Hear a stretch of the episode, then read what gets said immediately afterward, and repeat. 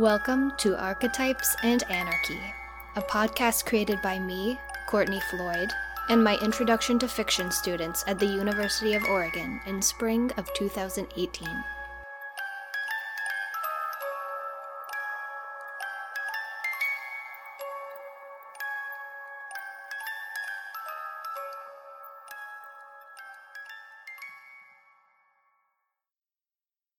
Episode 6 Reimagining Little Brother, Little Sister. Hello and welcome to Group 4's Anarchy episode. I'm Ethan Weiss. I'm a freshman here at the University of Oregon. To my left here is. I'm Sean McPherson. I'm a freshman student here at the University of Oregon. I'm Nico Shimono, also a freshman at U of O. And I'm Bo Scott, also a freshman at U, the University of Oregon. Uh, we are here talking about Little Brother and Little Sister by Jacob and Wilhelm Grimm. Uh, just for you listeners, if you're not familiar with this fairy tale, I'll give you a quick little summary before we uh, dive deep into this story. It's a it's about two siblings, a, a brother and a sister, who uh, who live under under the control of their evil stepmother um, after the after the death of the mom. That's why they live with her, and she's also a witch. So that's and that's that's uh, duly noted right there. And and the witch, evil stepmother, she puts spells on these drinking springs because she knows the kids are going to go out and try to drink some water and um, they, they, go to the, they go to the water and it, there's a sign that says whatever if you drink this water you'll turn into this animal. One was a wolf one was a tiger and the sister keeps saying no brother like don't drink it. If you if you drink the water you'll turn into this animal and you'll you'll devour me. You'll tear me to pieces. And and the final one it says if you drink this you'll turn into a deer. And as the sister is saying no brother don't do it. You'll you'll run away from me he's already drinking.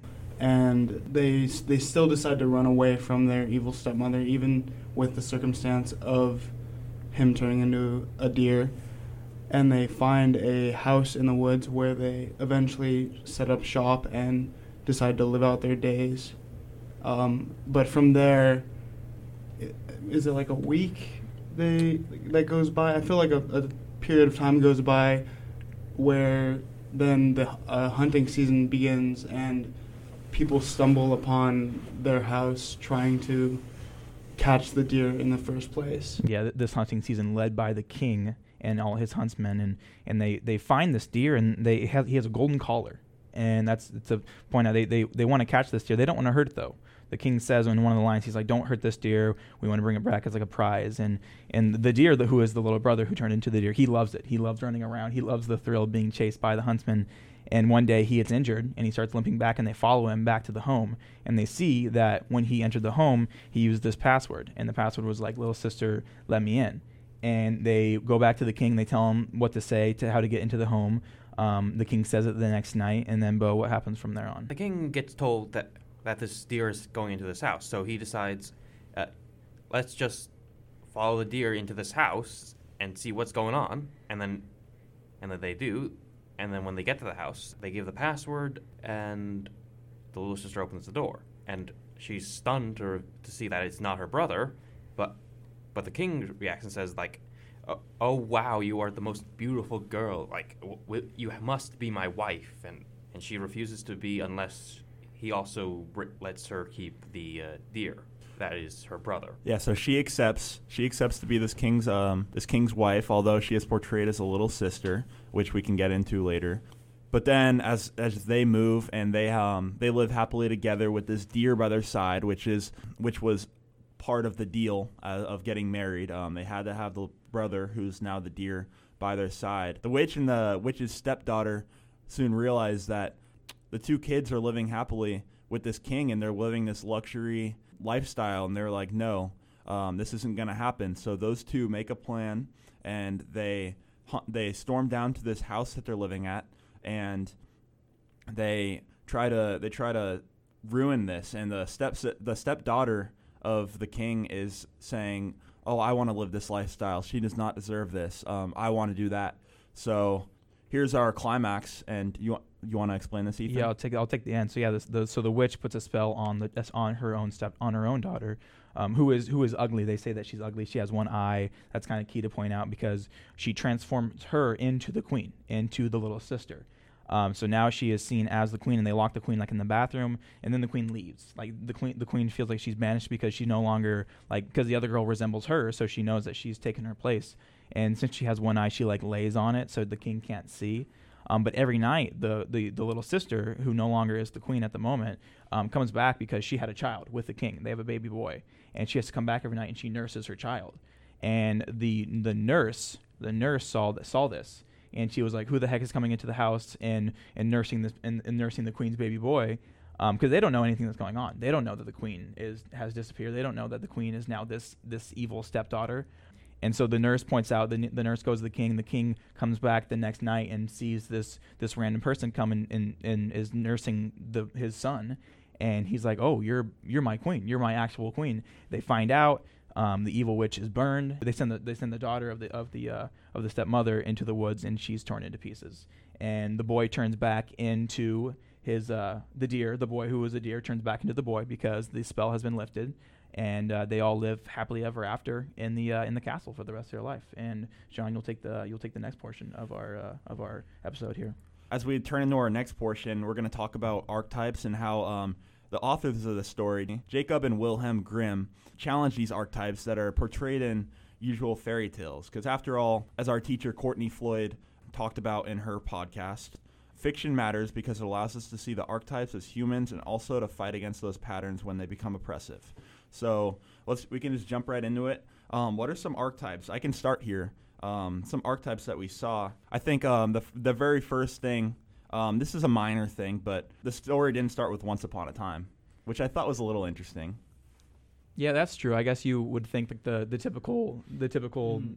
fairy tale is like once upon a time, and then it's like it leads into the story, but that wasn't really the case. It was it started out really grim. It started with it, bad news. It started with bad news. We learn that like one of the first lines is is we're given that the that the the children's mom passed away, and they live this awful life with this evil stepmom who who beats them. And it says like she like like hits them with a stick every time they try to come to her.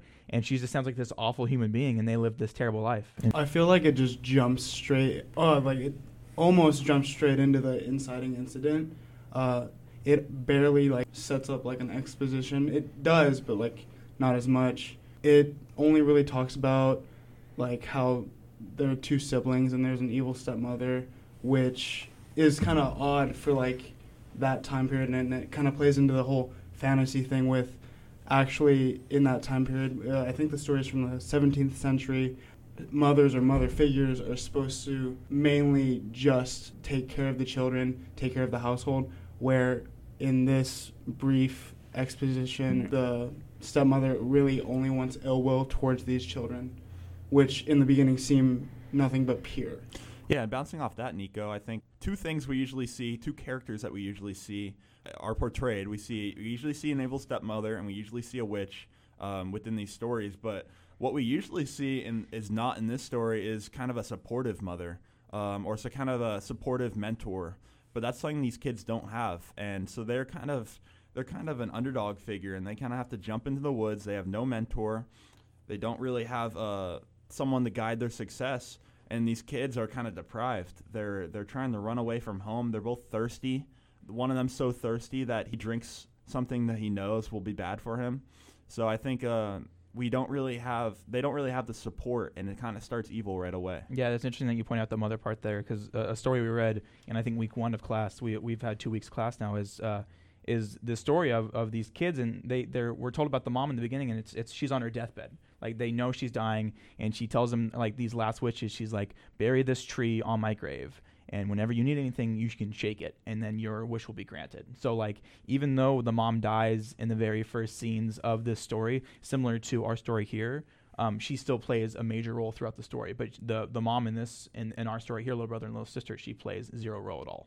Yeah, I, I feel like the mother it just the mother's only there just to sh- like show the the step why the stepmother and the evil stepmother is in anyway. Like they really don't need to mention it as much. Uh, but like I'm thinking here is like why a mother isn't really mentioned is because it and it goes straight into like the two siblings rough sticking it out in the woods is to like really emphasize the strength of sibling bond and because they they can't they don't rely on anyone but each other. Yeah, I no, I love that point. That's a great point because I feel like the, the most the most consistent plot in the story was the bond of the brother and sister and how they like how the sister protected her brother throughout you know the time of him being a deer and even when she turns into the queen later in the story, she she stays by his side. Like her one demand is like, so she's turned into this queen. Like the king's like, I want to marry you. I want you to be my queen. And she's like, under one like under one rule is my brother, who is this deer, is allowed to come with me. Like maybe at some point, like you'd be like, oh, like okay, like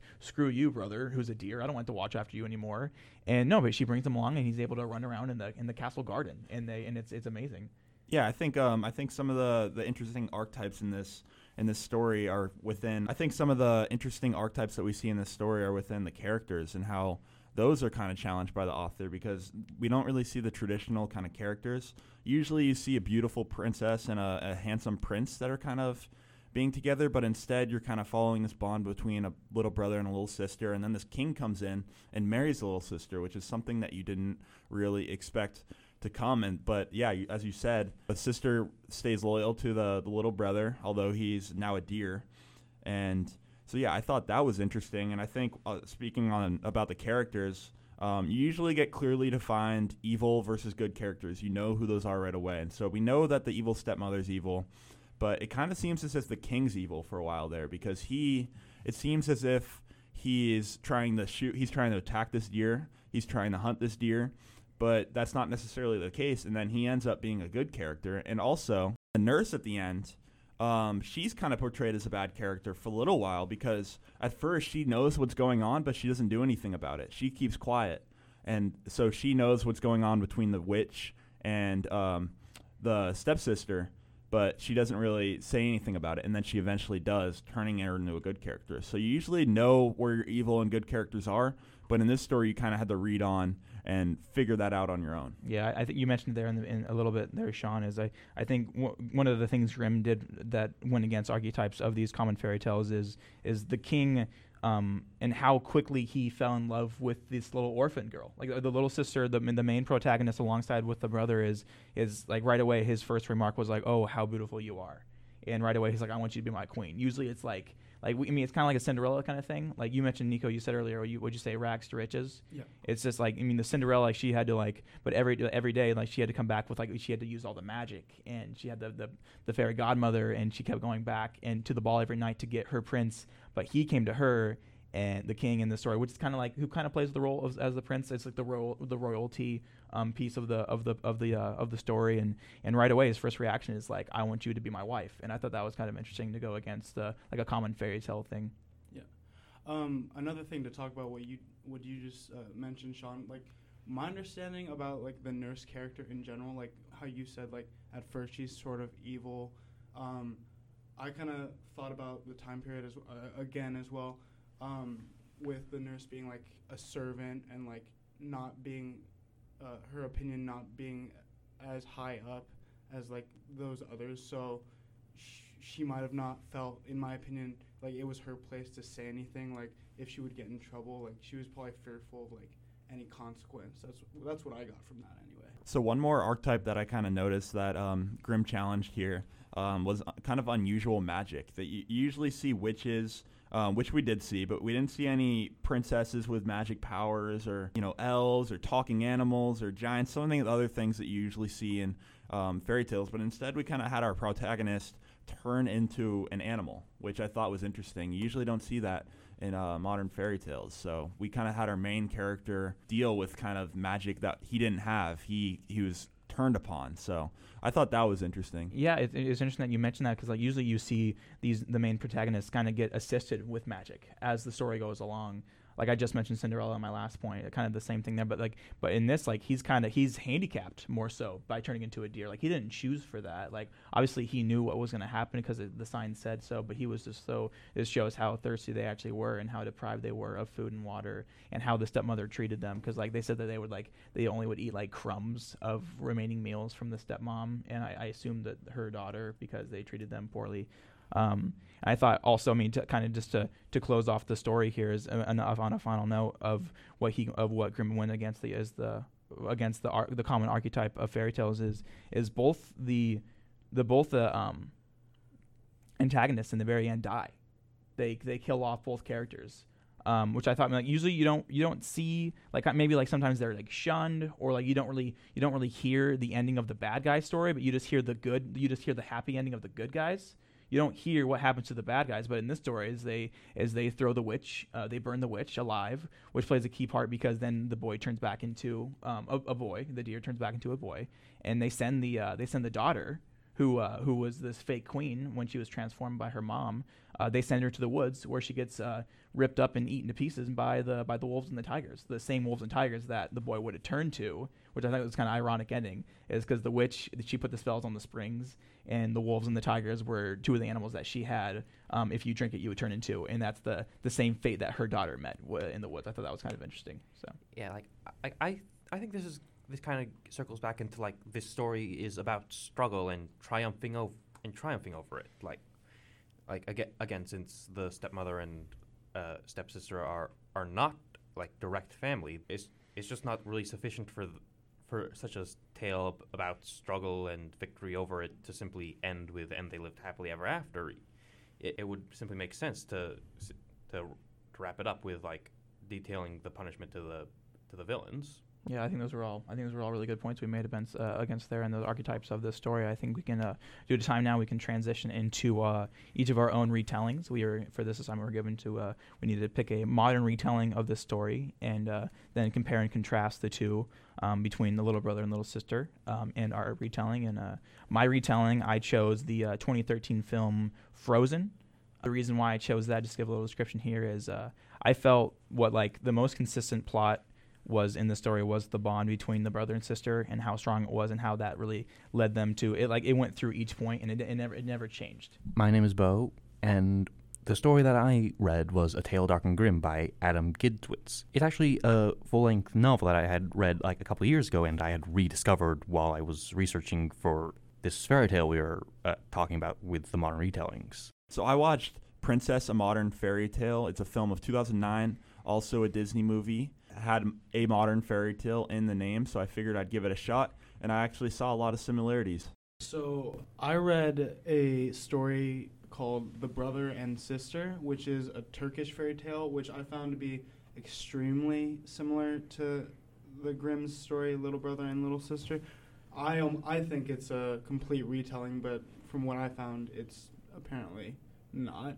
So now that we've all shared our own retellings of our choice, let's transition to the part where we all share a little analysis comparing our fairy tale to our source story, Little Brother and Little Sister, and other fairy tales beyond. So I watched Princess a Modern Fairy Tale, the film of 2009. As I watched this movie created in our generation, I tried to compare it to some of the things we've discussed in class thus far. Through our short two weeks of class, I've read several pieces and learned some of the themes that each fairy tale has. As I watched and read the two stories that I'm discussing in this podcast, A Modern Fairy Tale and Little Brother, Little Sister, I was observable these common themes that we have learned. These stories typically have two protagonists that the readers slash viewers are rooting for to be together in the end, whether it's romantically or any other kind of bond. There's always some kind of issue or conflict, has a person in the middle causing them an issue, which is an antagonist. It also has some kind of unhuman powers or instances that cause a conflict, like magic. They always have happy endings, and they often have a third person that comes in the end and helps resolve the conflict. Additionally, we have learned the story structure in almost all stories exposition, inciting incident, rising action, climax, falling action, and resolution. So, as I observed this movie and compared it to Little Brother, Little Sister, I tried to watch for these themes and also story structure that are said to be true in every fairy tale. So, here is what Princess, a modern fairy tale, is all about. One of the main protagonists in the story, William, came from somewhat of a tough background. He has failed at everything he has tried and is now moving in with his friend and wife because he is broke besides the 50,000 he has remaining from trust funds. So William and his buddy Lewis decide to attend this charity ball for endangered animals hosted by a princess named Ithaca. At the auction, Princess Ithaca and her nana decide to auction off a dinner and dance with the princess in desperate need for money to help the animals. And after William falls in love with this princess, he decides to bet his 50,000 on this auction and he ends up winning. During the dance shortly afterwards, William tries hitting on her, but she misreads it and thinks William is some kind of searcher. This whole situation is our inciting incident. So in our rising action, we get lots of background and about this princess and what she means by searcher. It turns out that she needs someone to find the other healer on this earth in order to save all these animals in her castle from being endangered as they're currently going crazy and Ithaca is losing her powers to heal them. Ithaca's Nana is skeptical of William be- being the searcher, but Ithaca doesn't listen. Princess Ithaca's real mother passed away and she is now parented by her Nana. This princess keeps having these wild dreams about what this healer looks like and where she is, but these dreams are also nightmares as she is scared about what is yet to come. Meanwhile, William doesn't know what she's talking about by searcher or healer, but plays along with it as he is madly in love with her. As William and Ithaca continue to go on dates, William starts to see these strange characters in the background, such as some kind of monster, a mermaid in Ithaca's castle, etc. During a dinner date, William is skeptical and goes and searches her castle, where he is attacked by a squid and a beast. After William storms home angry, Ithaca comes for him to explain, and an angry William tells him that he isn't this searcher, which leaves Ithaca upset that he has lied to her. After getting advice from Lewis's wife, William takes on his role as searcher and leaves his temporary home to go to the place that he was informed the healer is to search and win Ithaca back. He goes to the city and magically unites with Ithaca, and they search for this girl, and late in the night find her, but she is being attacked by this three headed monster. In the climax, William and this new princess fight this monster, and Ithaca gets attacked by this beast and she gets knocked out cold. So, two of them go to the castle with an unconscious Ithaca in their arms, with just hours to go until these animals are said to be endangered and Ithaca loses all her powers forever. While they all thought Ithaca was dead after being attacked by this monster, William wake, walks up to her in her castle and gives her a goodbye kiss, which magically wakes her up. Shortly after, the new princess uses her powers to stop the animals and have them be back to normal.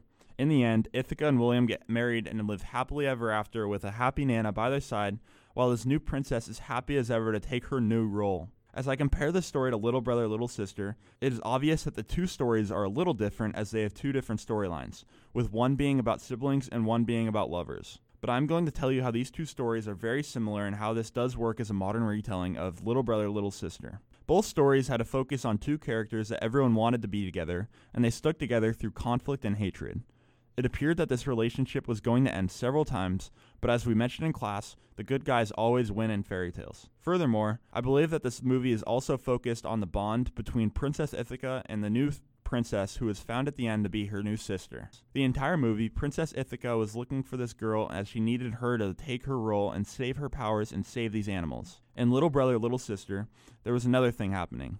In this case, it was the brother turning into an animal that was keeping him from being with his sister. But it seemed as if the brother turning into an animal brought him closer to his sister as they battled through this adversity. In both of these stories, these wild animals and mythical creatures that cause the conflict are what brought together the protagonist. Both stories deal with a conflict that involves animals and people wanting them to not be united. But I believe as society has changed, so have fairy tales a bit. Little Brother, Little Sister had the characters turning into animals, while the modern movie was about the issues of wild animals that needed to be tamed by humans. While there was no true antagonist in this movie, there were several people trying to take William and Ithaca apart, including Nana, William's friend Lewis, and the conflict in the story, which is the animals going wild. This is similar to Little Brother and Little Sister, as the people trying to take apart the brother and the sister are the witch, the witch's daughter, and the actual issue in the story as well.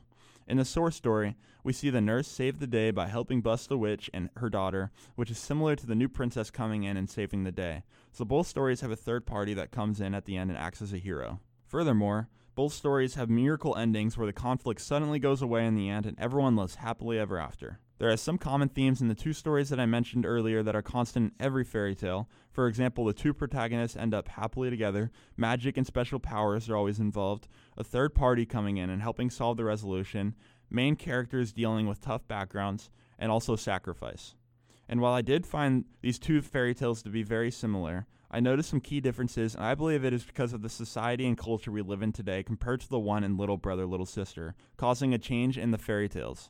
One key difference about the source story in the movie was that in the modern retelling film, there was no true antagonist in this story. While the Nana was very critical throughout the movie, I expected something bad to happen to her at the end, but nothing did. She didn't end up being that evil step parent portrayed in most classic fairy tales. After all, we did talk about in class that the evil stepmother always gets punished, but in this modern fairy tale, everyone was happy. This may be because of how fairy tales have changed over time, or it could just be because the way this story is different. I noticed that there wasn't as much violence and torture, although there was some violence and torture involving animals in this movie. Drastic magical powers. There were many more drastic magical powers in the source story, as we saw the main protagonist turn into an animal, and we saw other magical powers in that story as well. But in the movie, the only magical powers was the princess trying to heal these animals. And there wasn't as much deprivation in this story. These characters and Princess have lived good lives, living in castles with cars to drive, social events to attend, and good support from their family members and friends, which is different from the other story where they are thirsty, they have no family support, they are they're beaten, they, they have no people trying to help them, and they have to go out in the woods to try to get water and try to survive. I believe that is because our society has become a better place over time where people live better lives and there is less mistreatment in the world. So while there are a few differences in the stories, I believe that these differences are due to the culture and society changing and fairy tales adjusting to the archetypes to make it more realistic to the society. While there are key components of every fairy tale that were constant in the modern and classic stories we've analyzed, it's fair to say that fairy tales have taken a different turn as our society and culture has changed and made modern fairy tales a little different. And what I mean by that is that in the old stories, it seems as if things like abuse, death, torture, and hatred seem to be portrayed more, but that seems to be a m- little more of a sensitive subject in our society today, as that is less common in our world. But overall, these two stories, Little Brother and Little Sister, and Princess, a modern fairy tale, did have a lot in common, and it helped me learn the classic themes about fairy tales and how they have changed with the society over the years. So the retelling that I'll be talking about is A Tale Dark and Grimm by Adam Gidwitz. It's a tale about, surprise, surprise, two kids and their struggle to find a new home. Again, similar to brother and sister. So it's, it's quite a bit different from the traditional brother and sister story in many ways, as it's not just a retelling of that, it's a retelling of several stories all at once to the same characters, but the overall theme is actually pretty similar to the, the theme of brother and sister. It starts with the kids being born to the royal family, the king and the queen, and but it is not only that the king and the queen also have a servant that was always loyal to them, but for, for various reasons he was turned to stone, and so life continued on for them. But one day the king was told by the statue that, that all he has to do is kill the kids and rub their blood on the statue to bring the servant back to life.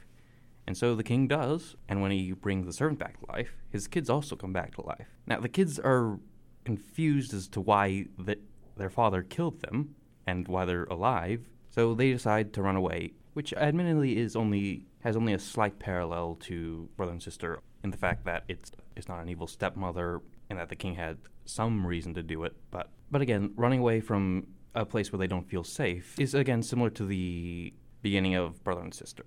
Then it then it continues and it and first it you know does the does the whole Hansel and Gretel thing where they try to get eaten by some old forest hag and they throw her in her own oven, but then they go on to meet a new family.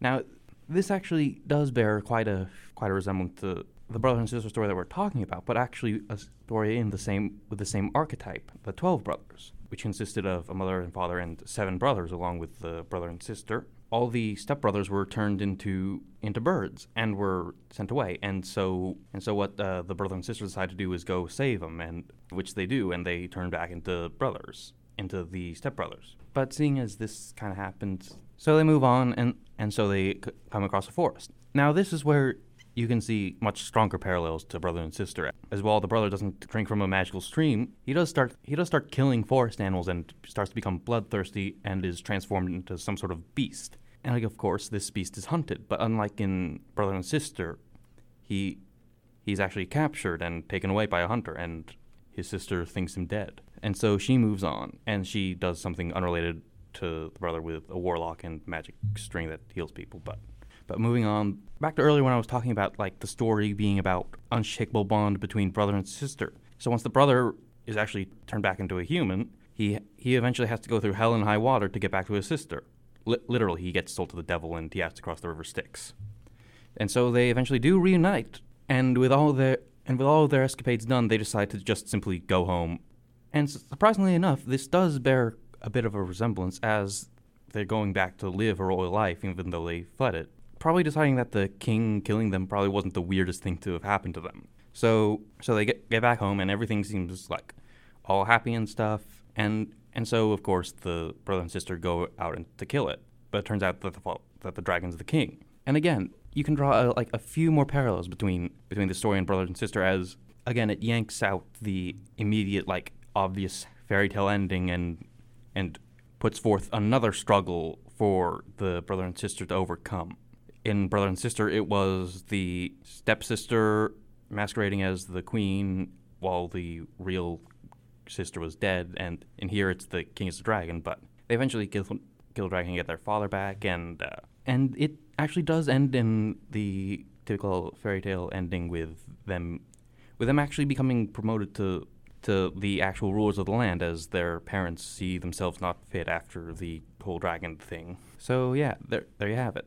So in my retelling, which was the brother and sister, uh, which is actually a Turkish fairy tale, actually extremely uh, similar to that of the Grimm's little brother and little sister. Where I found it, it said it wasn't actually a retelling; it was just very similar. I just found that most of the time the plots were like exactly the same. The main differences between the two stories were with, with like characters and like roles because of mainly because of probably location, one being Turkish and the other being like French, but mainly with the order of exposition, inciting incident, rising action, climax, falling action, and the resolution. All things were pretty similar. One of the main uh, differences I saw within the Turkish tale was there was no stepmother figure like that of the Grimm story. Uh, they actually set the story in where the two children's father dies, and the father is actually a, a ruler, and the son is able to ma- uh, maintain like rule or like gain rule from his father's death. And the main reason they end up fleeing isn't an abusive stepmother, it is actually the brother's misuse of the kingdom's fortune. The the main reason for the two siblings fleeing isn't because of the mother. It is actually because of the brother's actions in blowing away the kingdom's fortune in which he was entrusted to, which he feared that he would be punished by the citizens of his kingdom if he didn't flee. So that was the main reason they fled in the first place. And with that difference, the not use of a stepmother kind of pushes for later in the story that they had to fabricate another antagonist because there was no overlying antagonist throughout the whole story until the initial part where one person wants to take over the throne rather than the sister having it. Another difference I found is that in the Grimm's telling, there was a use of the spring three times in which over time he gradually like loses the will to say no to his thirst. Um, with the Turkish tale, however, it only took one. There was only one spring, and he automatically drank from it even after a warning. I believe the the reason they use one spring in the Turkish tale is because you've already seen kind of the the brothers' poor judgment in decision making with that of blowing the fortune of his kingdom earlier in the inciting incident. So you already kind of get this preconceived notion that he does make bad decisions already, so he's already going to make this one. So that's why they probably only use one spring throughout the Turkish to- story. One small difference is also he turns into a stag or a horse uh, instead of a deer, and I think that's just mainly because of necessity of like the location where the stories are being told. In Turkey, most most likely there weren't as many deer eh, as stags, and like that's probably the main reason they chose to go that way. Another big difference between the Grimm tale and the Turkish tale is regarding the part of the stories where they get found out by a king or a royal figure. In the Grimm tale, it was the brother's mistake of wanting to be in the hunt and then eventually them both getting found by the king and his huntsmen. Within the Turkish tale, however, they actually have it to where the sister has a sense of temptation in where there is an old lady that's actually hired by the royal figure of the story to trick her into helping them, which ends up getting them caught. I believe with this, the um, the Turkish tale is mainly while before it kind of just showed how the only the brother has a lot of temptation issues or like wrong decision making. They wanted to show like that both siblings, because of their youth, are, were poor at uh, like following orders or making decisions in general. Um, as I said earlier, with no with no stepmother figure in the Turkish tale, they the author fabricated a new antagonist, being that of a slave that wanted uh, the sister's newfound throne, and from there, similar things happen as to the sister losing her throne, almost getting killed, and eventually uh, the antagonist getting found out by the king, and then everything being restored, them living happily ever after. One huge difference but between the two uh, stories is s- because of the use of the stepmother in the Grimm's tale, they were able to pin the curse or him turning into a deer on that character. So like when she dies, his curse is lifted. As to where in the Turkish tale, he drinks from the spring and it just automatically turns him into another animal. There's no explanation as to that. And the way he turns back is drinking a fish's blood, which is kind of like random in my opinion. Like there's no further explanation as to that. It it just kind of just like ties up loose ends uh, with that regard to the story. So that was one other major difference. But overall, both the Turkish and the Grimm tales are extremely similar. I would say it's a retelling. Uh, from what I saw in the in where I found this tale, it just said that they're very similar. In in regards to the theme, Grimm the Grimm story focuses mainly on like sibling bond the sibling bonds overall, but within uh, the Turkish tale, where you can see with the little brother making poor decisions monetarily in the beginning with the inciting incident, also the quick poor decision with that of the pond or or the spring where he turns into a stag, and also the sister's poor decision of helping a, a stranger kind of pushes this idea that the Turkish tale basically pushes forward a theme like don't make poor decisions, like really think it out. Unlike these children here, like the reason they're in all this trouble mainly is based off of poor decisions. You can you can still tie in the theme of sibling bond, wh- which does overall save them in the end and uh,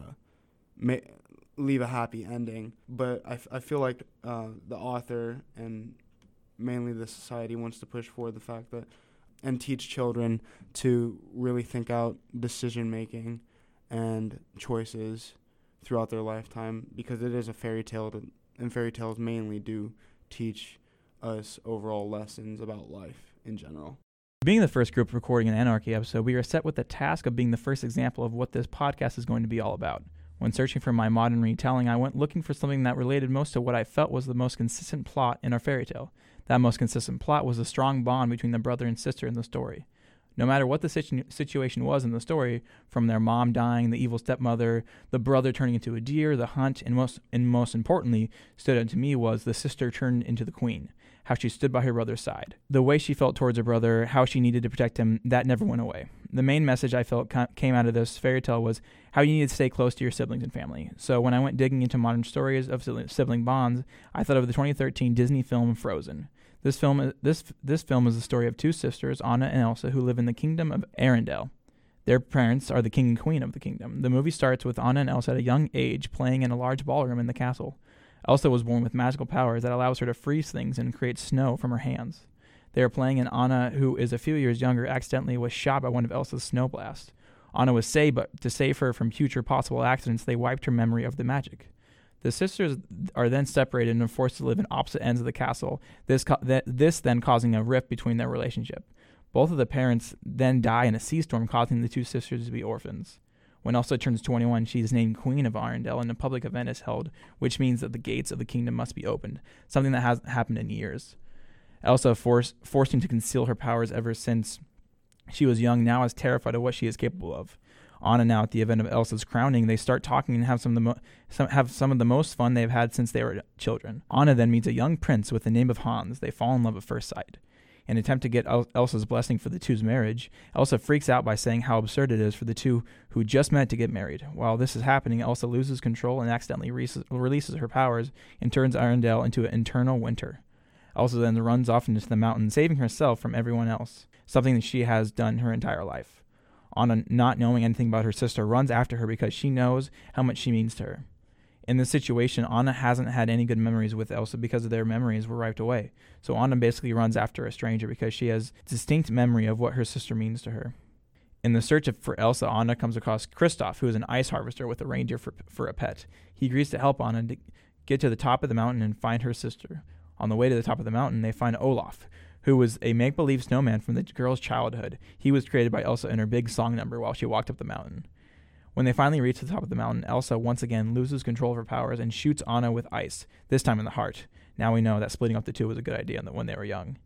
We learn that Anna's heart can be only unfrozen by a true love's kiss. How cliche. Hans, who has been looking after the kingdom, meets up with Anna, and the audience is to think that he's the one who who will save her with the kiss, but instead he tells her the her the plot that he is taking over the kingdom and will kill Elsa. Anna, now on her last on her last stride before she completely freezes over, runs after Hans, who is about to kill Elsa. As Hans is swinging his sword, Anna steps in front of the sword and freezes as he makes contact with her. Elsa is the one who ends up saving the frozen Anna as she is hugging her frozen body, real, realizing what she has done to her sister, who has been too scared to ever hug her because of her powers, saves Anna with the act of true love. Hans is arrested, Anna and Kristoff become a couple, and Elsa is no longer afraid of her powers, as she finally learned how to control them. Most importantly, Anna and Elsa become close once again, the first time since they were children. Breaking these two different stories down, there are quite a few similarities. To start things off, both stories involve dead parents. We are never told of the father and little brother and little sister, but the mother being dead is, the key, is key because that is why they are under the control of the evil stepmother. Another key similarity is the two siblings and the relationship between being, being the main plot, but in Frozen it, it disappears after the accident. In Little Brother and, and, Little Sister, it never goes away. That is what keeps them alive and safe. It is it, it is the same for Frozen, being that Elsa is the one to save Anna in the end, even though she was the reason that she needed to be saved in the first place. Another key comparison would be the act of magic in both of the stories.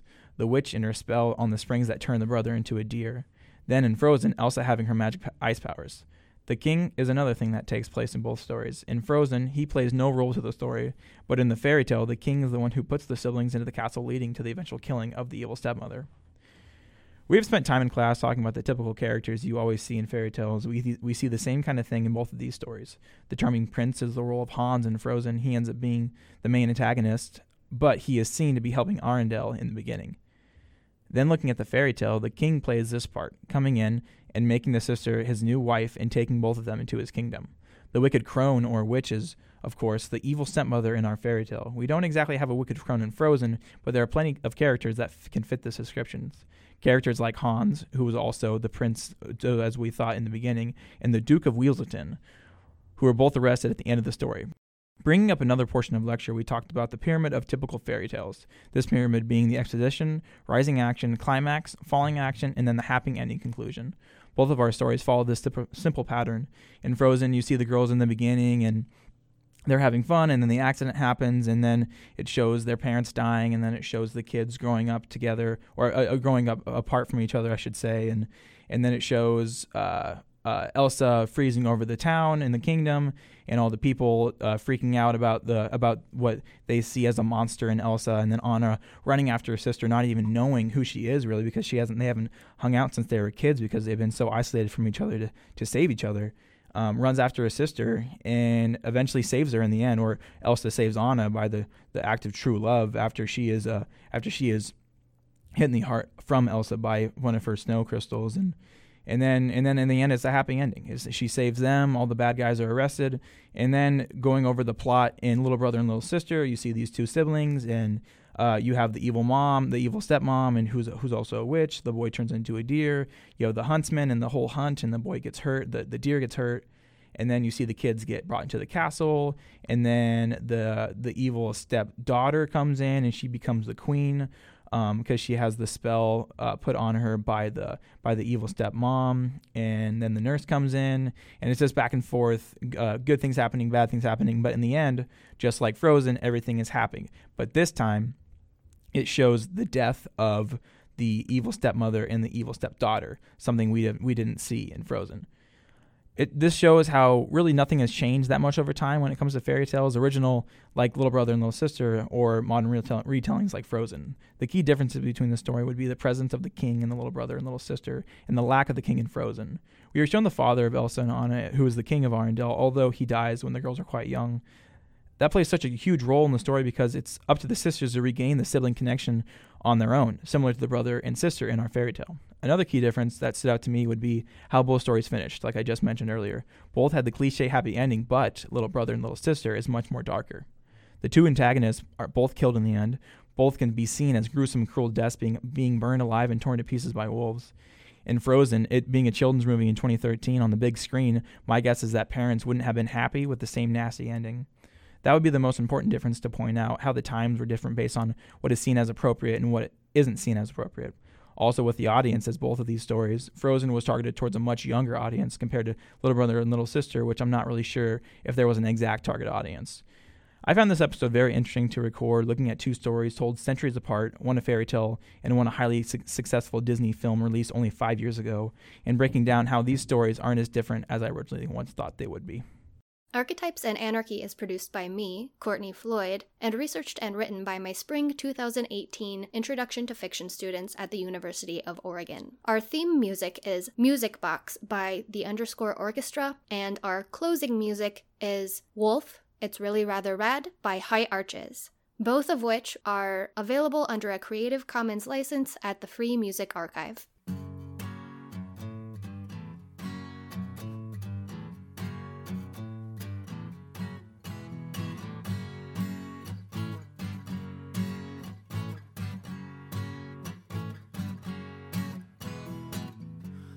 Sound of the wolf that lives in the woods that comes to my back door from time to time. Shake the hand of the sun that burns above, reaches down over everyone. Got your Jekyll and Hyde, your monster inside, pouring water over your fire.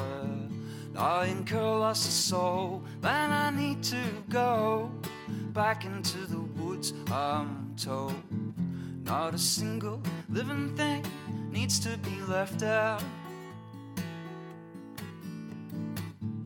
You can find in the garden what's missing in yourself.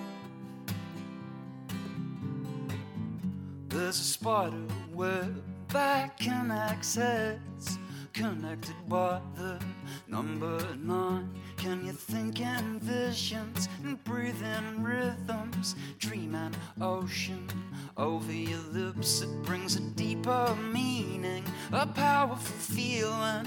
Brings us the myths we're told. And it's only clean water that supports the things that we're trying to grow.